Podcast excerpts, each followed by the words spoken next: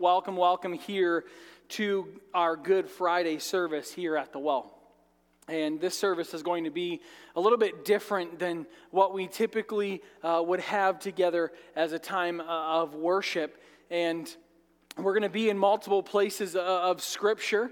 And I'm going to ask, though, if you have your Bible, to turn with me to the book of Luke, the Gospel of Luke, chapter 22, is where we will probably spend a little bit of time.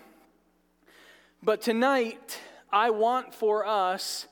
Uh, I want for us tonight to realize that one of the inherent dangers that comes with being a Christian is over familiarity. Would you agree with that? Is over familiarity. We take truths that we know and we heard and have been around, and they become so ordinary to us. They, they become so familiar and they lose their sacredness in this life and just become commonplace. And in turn, we end up losing our conviction as Christians.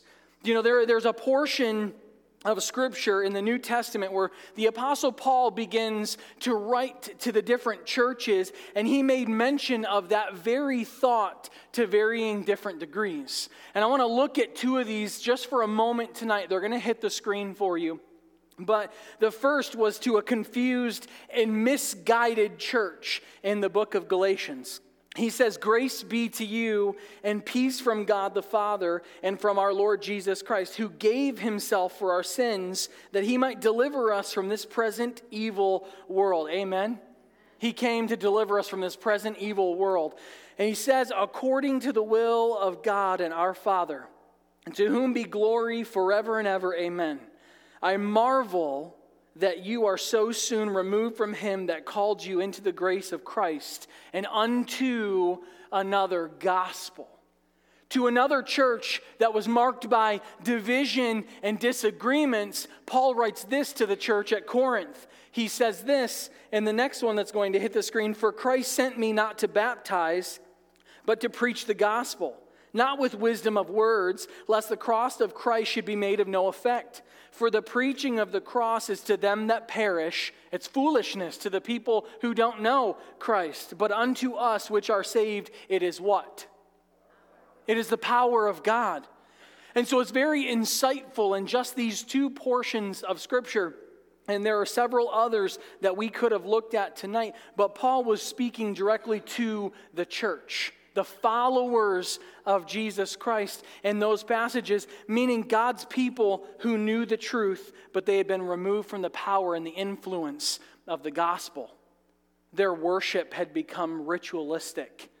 The grace inside of the congregation was being lost, and the cross was losing its significance. Today, our church bodies around America, especially, are following very fast down the same paths of the early church. There's a great danger today, tonight, right now, in letting the cross of Christ lose its significance in our life. There's a great danger. We live in a time, unfortunately, where a cross is typically known as more of a decoration or a religious symbol but that was an instrument of death and torture. The, the cross was the first century version of our lethal injection or our electric chair. And there was no death in that time that was more dreaded by criminals. None so painful or humiliating, none so inhumane. In fact, Roman law did not permit its own citizens to die by crucifixion. And while we understand those things to some degree, the reality is that the cross must never become just a symbol to the Christian. It must never become just a symbol to the follower. There is grave danger in this happening in this life where we could end up being just like the soldiers at the foot of the cross who were gambling away Jesus' garments as he was hanging there dying. We could also be so close to the cross and yet so far away from Christ. Familiar with the symbol but distant from the Savior. It was John Piper who said this Life is wasted if we do not grasp the glory of the cross, if we don't cherish it for the treasure that it is, and cleave to it as the highest price of every pleasure and the deepest comfort in every pain. What was once foolishness to us, a crucified God, must become our wisdom and our power and our only boast in this world. As we think about that very thought, I'm sitting studying scripture to prepare for this entire week, and I kept having this thought I'm unworthy of the cross. I'm unworthy. My spouse is unworthy. My kids are unworthy, and yet because of the cross, we are made worthy. And as, as you think about that, I began to think about how that is the very paradox of the Christian life. Our worth is not in anything that we own or in anything that we do or how hard we try. It's only found in the death of Jesus Christ. That's it. Just that one place here upon a cross, something similar to this right here. The worthy one that the Son uh, of God laid aside the glory of heaven to take our sin upon him. He was crucified for the unworthy, he was crucified for the undeserving, but by his sacrifice, he crowns us with worth showing us that he loves us at an infinite cost of laying down his own life. The cross uh, of Christ, church, Christian in here tonight, follower of Jesus Christ, friend. The cross is not the affirmation of our specialness. It was really a punishment for our unholiness. The cross is, is the intersection uh, of God's justice and mercy, not our lovability. And before we even begin to see the cross as something done for us, we have to see it as something that's been done by us. Tonight, in this place, it is only those who are truly aware of their sin that can truly cherish the grace of God the one who can say that I am a sinner and I need a Savior, not just in that one moment of life and then I can go on living however it is that I want. No, I need a Savior every moment of every single day in this life. Because guess what? Even though the Bible still calls me a saint through the blood of Jesus Christ and I've been given His righteousness, I still sin. I still mess up. I still run away from the things of God. And so we need a Savior every single day. So tonight, I want to submit to us as a body, those who are here, those who are online, those who will listen later, that this is still the cross. I want to submit that this is still the cross. And tonight's service is not a celebration. We are, we're going to do that in two days because Sunday's coming right? Tonight's service, though, is about contemplation. It is not so much about remembering. We did that last Sunday on Palm Sunday when we partook of the Lord's Supper together as a body. But more tonight is about reflecting on the remedy for sin through the suffering and the agony of Christ when he was placed upon the cross.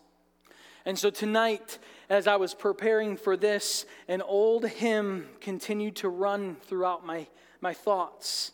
And I felt like I needed to echo and agree with the words of one of the most prolific hymn writers in history, a woman by the name of Fanny Crosby. She penned these lyrics in 1869. She said, Jesus, keep me near the cross, there a precious fountain. Free to all, a healing stream flows from Calvary's mountain. Near the cross, a trembling soul, love and mercy found me. There, the bright and morning star shed its beams around me. Near the cross, O Lamb of God, bring its scenes before me. Help me walk from day to day with its shadow o'er me. Near the cross, I'll watch and wait, hoping, trusting ever, till I reach the golden strand just beyond the river. In the cross, in the cross, be my glory ever, until my raptured soul shall find rest beyond the river. And with those thoughts in mind, I would ask you to direct your attention to Luke chapter 22. And I'd like to pick up with us tonight in verse number 39, a familiar passage. And it says, And he came out and went, as was his custom, to the Mount of Olives, and the disciples followed him. And when he came to the place, he said to them, Pray that you may not enter into temptation. And he withdrew from them about a stone's throw, and he knelt down and prayed saying, Father, if you are willing, remove this cup from me. Nevertheless, not my will, but yours be done. And there appeared to him an angel from heaven, strengthening him. And being in agony, he prayed more earnestly, and his sweat became like great drops of blood falling to the ground. And when he rose from prayer, he came to the disciples, and he found them sleeping for sorrow. And he said to them, Why are you sleeping? Rise and pray that you may not enter into temptation. And this is God's word for us this evening. Let's pray. Heavenly Father, as we begin to navigate what the cross means for us and, and, and, reflect on the relationship that brought us peace with God, I ask now, Lord, that we would not be like so many people who label themselves as Christians, so many churches, so many times, like the disciples, that, that we would forget the sacrifice that you made. Lord, I pray that you would bring it constantly ever to our memories. I pray, Lord, that you would show us something fresh and new this evening, and that as we end, Holy Spirit, that you would work in this place and challenge us uh, in the ways that you are going to challenge us tonight. In Jesus' name I pray. Amen. Amen. The first thing that I would like to remind us of this evening is that this the cross is the place where Jesus paid the penalty for sin. The cross is the place where Jesus paid the penalty for sin. You know, shortly before Jesus was taken and beaten and nailed to the cross, he was praying here in this portion of Scripture in the Garden of Gethsemane. And, and Luke pulls back the curtain on the suffering that Jesus was about to face. I want to reread to you what Luke penned.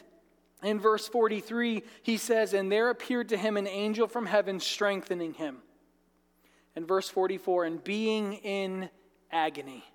Being in agony, he prayed more earnestly, and his sweat became like great drops of blood falling to the ground. In response to Jesus' prayer, the Father did not take the cup away from his Son, but he strengthened him. He strengthened him by an angelic messenger so that he would be able to take and drink the cup, so he would be able to endure the beatings, the moments of not even being able to, to be recognized from the blood and the bruises. For, for the, having the ability to receive the crown of thorns upon his head, for being laid upon a cross just like this and having his hands, or, or more, more regularly, the wrists nailed to a piece of timber, having his feet crushed by another piece of metal but he was strengthened by God. He had the strength to endure the agony. Jesus was about to face the wrath of his own father, and he knew what was coming because he knew God. I don't know how your family life growing up was, but I grew up with a very healthy respect and to a large extent fear of my dad. Anybody else resonate with that? I love my dad, don't get me wrong, My dad was not abusive. Please don't think that about my, about my parents. But I had a very healthy respect and a large extent fear of my dad. And what I mean by that is I knew that my dad had a side to him that I did not want to experience. I didn't. In fact, I knew how strong and how powerful my dad was as a young man, and I knew that if I had ever crossed the line, I would lose, and I would lose really bad. I knew that. Our children, um, one sitting up there in the, the tech booth, um, have expressed some of the same thoughts concerning me as a dad. And, you know, my whole childhood um, as, a, as a, I would say, unruly child and teenager, uh, though I wasn't as bad as my siblings. Um, ask my mom. Ask my mom. You know, th- there was this, this moment in my life where I always made the statement, I don't want to be like my dad. I don't want to be like my, my dad said this, and I'm never going to say that when I'm an adult. My dad did this to me when I was a kid. I'm never going to do that. Anybody else, or is it just me? Right? Have those. Th- I'm never going to do what my parents did. And we are having a conversation more recently with our, our, our really three of the four kids. And we were talking about this very thought and our children began to express some of those same thoughts concerning me that I had about my dad. And, and, and our children know, like, if I ever get in trouble with a babysitter, or if I ever get in trouble at a family member's house or, or with grandma and grandpa, or, you know, God forbid they ever got in trouble at school, their thoughts would be like, I'm going to be a little nervous about getting in trouble, but I'm not going to be scared of you. Why? Because nothing that you say or do is going to be worse than what our dad does. Nothing. And I, I don't mean that in a joking sense. I mean that in the fact that that thought, that very thought, leads us to the place where Jesus was at. Jesus was about to face the very wrath of his father, the wrath of his dad. The very first time in Jesus' life where there will be a separation in his relationship with dad. I remember what it was like to not have a healthy relationship with my earthly father. I can't imagine. I cannot even fathom what it would be like to be completely separated and know from my heavenly father. And yet, Jesus endured the very thing. He went to the cross and paid the penalty for our sin, shedding his blood, giving his life the agony of Gethsemane was the agony of the Son of God in fulfilling his destiny to bring salvation. And, and the, the very moment of time in history, the veil was pulled back to reveal all that it cost Jesus to make it possible for us to become sons and daughters of God. His agony was the basis for our simplicity in our salvation. His agony not ours. The cross of Christ should be seen as a triumph. It was not only a sign that the Lord had triumphed, but it was a sign that he triumphed in order to save humanity, in order to pave a, way because of what Jesus went through. Every human being has been provided with access to the Father if they accept Christ as Lord and Savior only. And I believe that the Apostle Paul described beautifully what occurred through the cross when he said this And you, being dead in your sins, in the uncircumcision of your flesh, he has quickened together with him, having forgiven all trespasses, blotting out the handwriting of ordinances that was against us, which was contrary to us.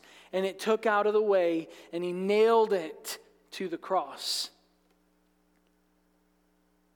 There's a whole lot in those couple of verses right there that resonate so much, or should resonate so much within the life of a believer because guess what? Before the new life of Jesus Christ came into you, you were dead. You were dead according to Scripture. And the Bible has so many descriptions uh, of man and woman apart from Jesus Christ. But that right there, if you, if you would, being dead is one of the strongest descriptions of those apart from Christ that we see all throughout Scripture. Someone once told me that a sick person may need a doctor, but a dead person needs a Savior. A sick person may need a doctor, but a dead person needs a Savior. We cannot make ourselves alive, but God can make us alive together through Jesus Christ. You and I could never be alive apart from him. And according to that passage right up there, there was a, handwri- a handwriting of ordinances against every single one of us. What does that mean, Pastor? Well, it means that in the most simplest term, that there was a debt that you owed to God that you could never, ever pay. And it was your sin written out. Man, how scary would that be to see every sin that you, you did, are, or will commit written out? I mean, imagine trying to funnel through all of those pages where it was written out literally as a manuscript of everything that you would say or do that would go against the Word of God. I began to think uh, any, any movie lovers in here? I'm not talking about going specifically to the movie theater, but does anyone like to watch movies? We don't get a ton of time anymore, it seems like, to do it. But there is a movie that my wife and I enjoy sitting down and watching. It's the movie um, called Hidden Figures. It's a movie about these three African American women who um, became a part of NASA and helped um, with a specific mission that was going on. And, I, and, for those of you who have not seen it, I don't want to give too much away. But I am going to, um, spoiler alert for just a moment. There's a young lady in this movie that her role in the movie is called a computer. And this is before computers were a thing. And she's a computer because she can take mathematical equations laid out in front of her and quickly solve those problems in order to help the engineers of NASA fix an issue. And they were trying to figure out how to get their men home from circling the moon and nobody could figure it out. There was an error every single time the math was done and come to the end. And so they brought in this lady. Her name was Katherine. And she became the only African American woman in a room full of 99% white males. They wouldn't talk to her, they wouldn't look at her. In fact, they brought in a coffee pot and labeled it black only. She had no bathroom within a quarter mile uh, of where she was at. And this lady would get these stacks of, of mathematical equations to figure out, and all of these lines were blanked out with a permanent Sharpie marker. She couldn't even do her job. And she began to realize this one specific time that she had to figure out and help these men so that the Americans would be able to make it back safely. And she realized that if she held that piece of paper up to the light, she could see all of the missing parts of the equation. She figures everything out and she goes to the boss, played by Kevin Costner. They're sitting in his office and they begin to share. And he goes, How do you know that information? How, how do you know classified information? And she goes, Well, I just held the paper up to the light and I could see the equation. And it became this running joke for a moment in the movie. And the boss replies back, Well, I think we need darker ink. Right? Just a small, laughable moment in the midst of all seriousness. And as I'm thinking about this movie that I've probably seen one too many times, I'm thinking about this movie and I began to think about that very thought. Imagine all of our sins written out in manuscript form, and we tried to take a black Sharpie marker and cross out all of the terrible things that we've done, yet someone could still hold it up to the light and see it. Church, there is no ink darker than the blood of Jesus Christ. No ink that is darker than the blood that was shed to blot out the handwriting of ordinances that was against you and against me and against your child and your spouse. He took that record and he completely blotted it out and covered it with the only thing that could cover your sin debt his precious blood. What can wash away my sin? Nothing but the blood of Jesus. But that's not all he did. Jesus not only paid for the writing that was against you and I, he also took it completely out of the way. He removed it completely and he nailed it right here to the cross. He did everything possible to make certain that the handwriting that was against you could no longer accuse you. Nothing could accuse you. And the moment that you and I confess, the moment that we confess our sin debt and we agree with God, we are saved, and forgiveness comes and it stays. And so Christ was nailed to the cross and he paid the debt and the penalty, and God wiped it away forever. He canceled your sin debt. But how often do we truly rest and rejoice in that fact? Once a year? Easter? Maybe Christmas? How often do we rejoice in the fact that Christ took away your sin and made it possible for you to live peaceably with God?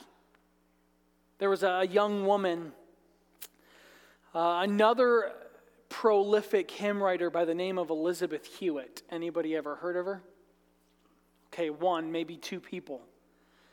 She was a public school teacher in the late 1800s, and she was saved through a revival event. And, and she left her profession to begin writing hymns for the local church that she began attending.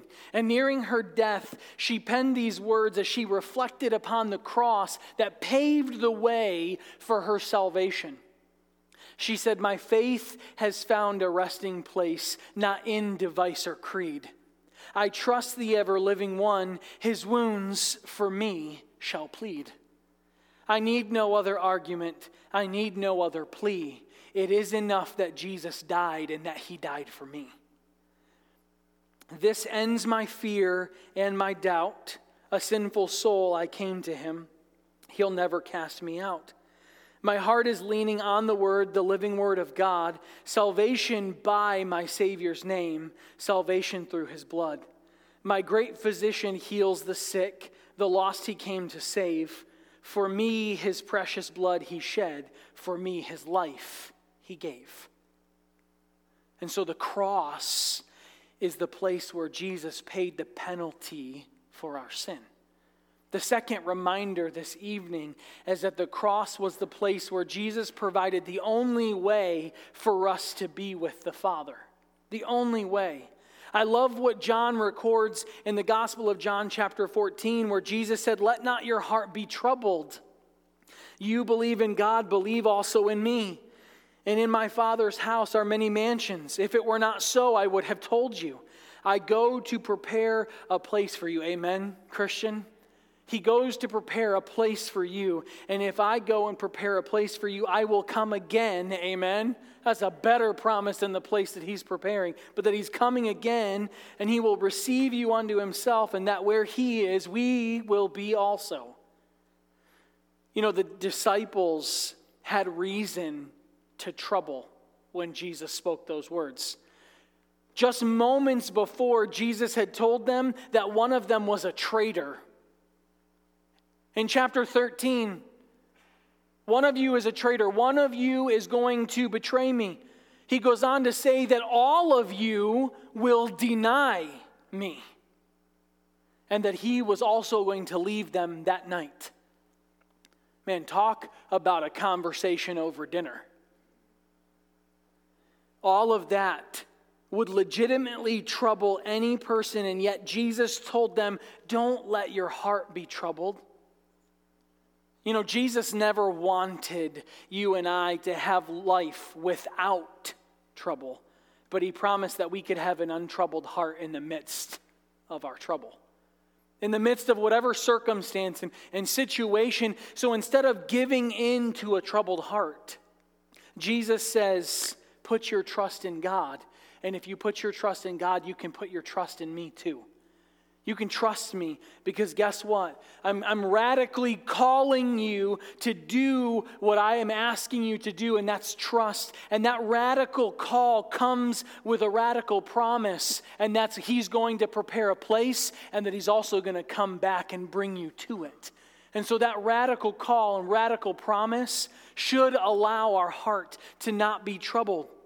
Jesus gave them reason to not worry or fear, and he spoke with complete confidence about heaven. Jesus didn't wonder about life beyond the earth, he knew what was there. And he told the disciples that there was room for them and room for all. And I don't have too much time to, to dive in here, but I, I don't want us to, to read or hear that portion of Scripture and think that Jesus is up in heaven getting your mansion ready. Because that's not it at all.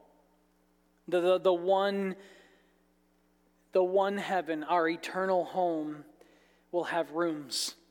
Uh, a mansion, a residency for each one of us, and that's there because of what Jesus did on the cross. And I don't have time to unpack uh, the original Greek language and help us to understand that, but the essence of heaven is the eternal presence of Jesus Christ. And the only way for you and I to enter into that eternal presence and have heaven as our home with Jesus and be with the Father was for Jesus to go and prepare a place.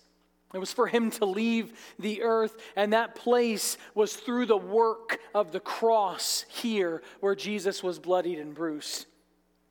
In other words, when Jesus said, I go to prepare a place for you, and as I go, I become the way that you get there.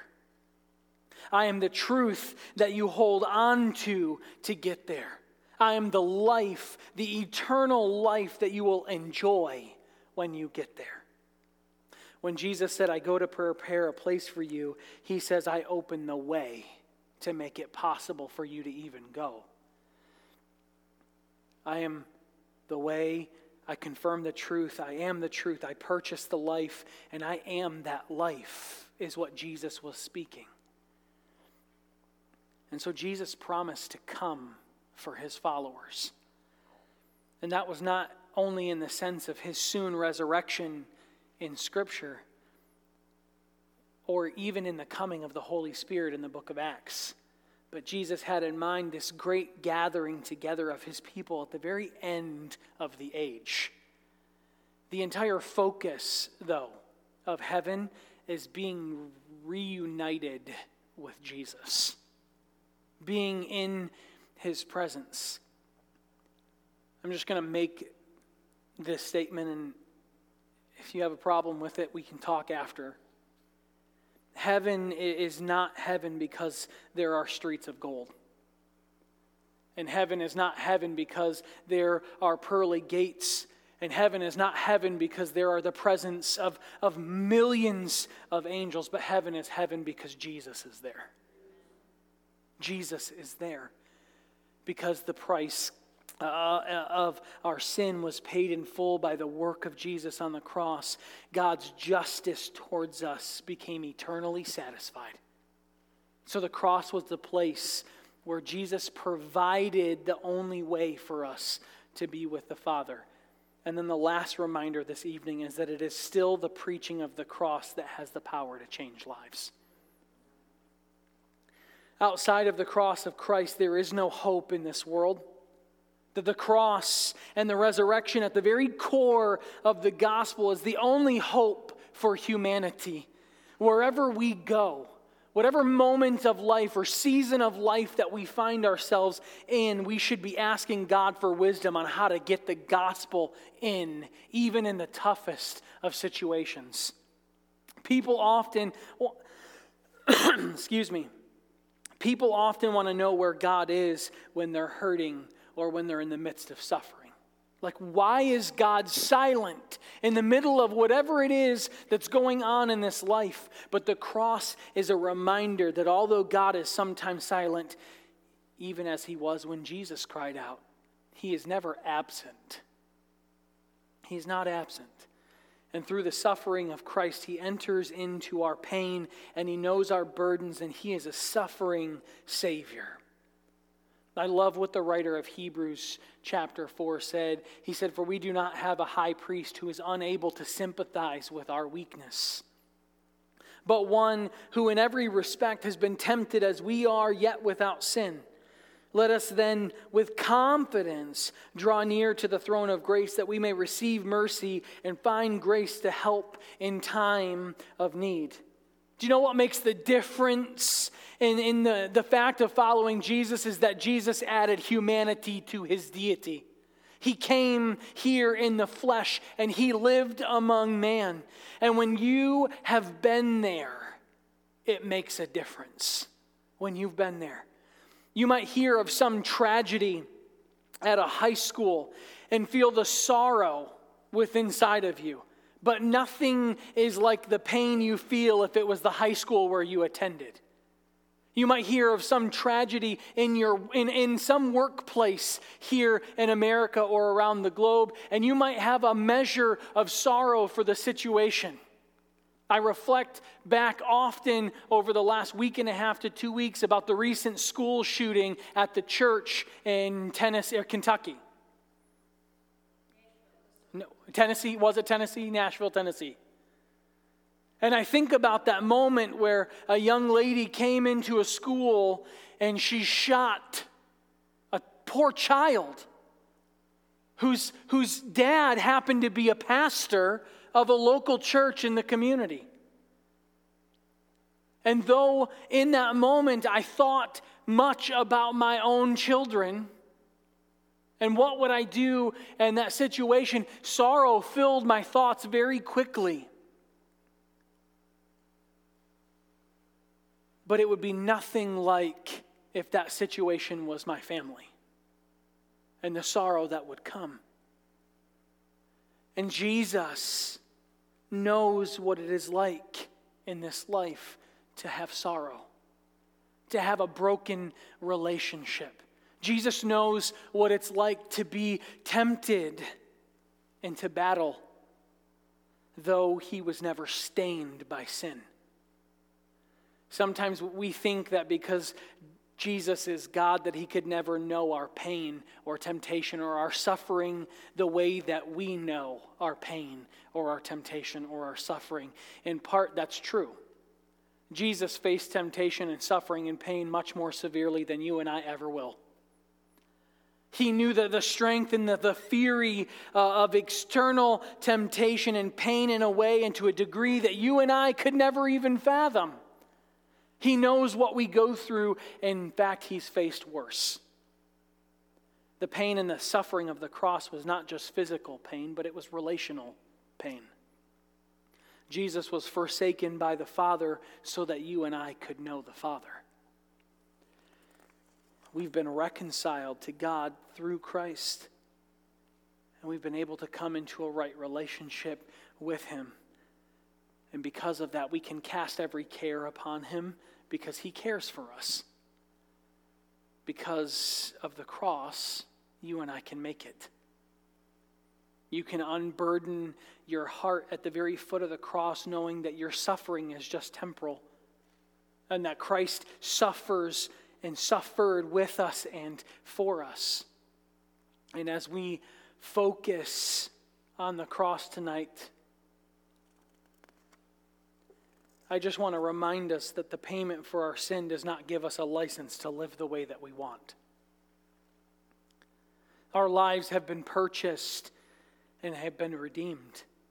And it can become so easy for us to become over familiar with the cross and lose sight of what it accomplished there.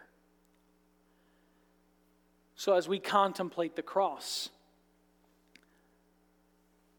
there are three things that I would like to address tonight.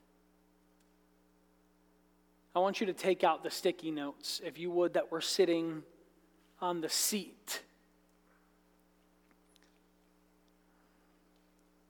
If you don't have one, there's, they're kind of dispersed throughout. and I'm asking every, every person here, and if you're online, um, just grab three pieces of paper.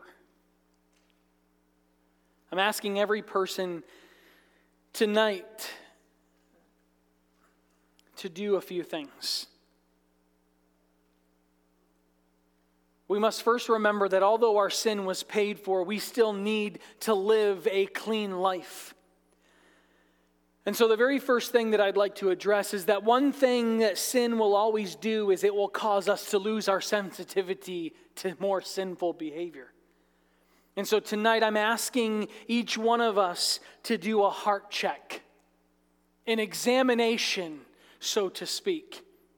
Maybe there is a sin in your life that needs to be confessed.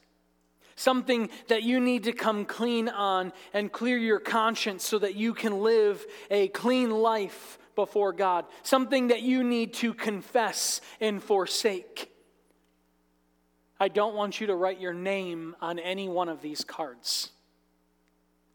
But I am going to ask you to write down the sin that's hindering you in your relationship with God. And in just a moment, I'm going to ask you to come and place it on the cross.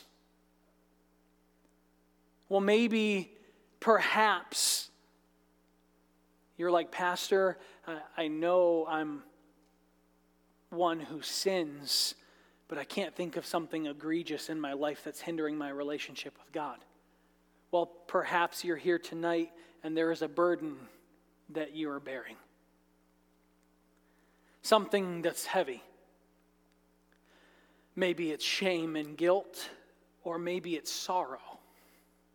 Maybe it's something completely different only between you and God, but it's heavy. Maybe it's something that's caused worry and fear, anxiety, and panic in your life, and it's weighing you down. I'm going to ask you to write that burden on a, the second sticky note. Or maybe you're in here tonight and there is a family member or a friend, a neighbor, a coworker that you have been wanting to reach with the gospel. Someone that you know in your life that needs Christ, a soul that needs to be reached. I want you to write that person's name down on the third sticky note. And here in just a moment, I'm going to close us in prayer, and a song is going to be played.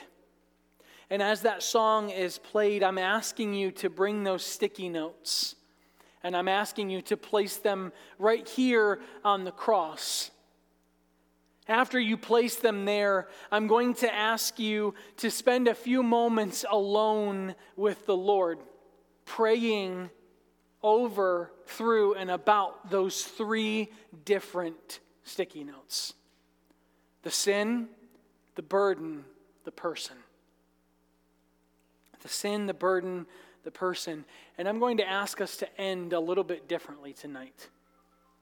I love the fact that our church gets together and after the service, we like to linger and chat and talk. And I love that. I love the fellowship aspect. Tonight, though, I'm going to ask you to stay in an attitude of prayer.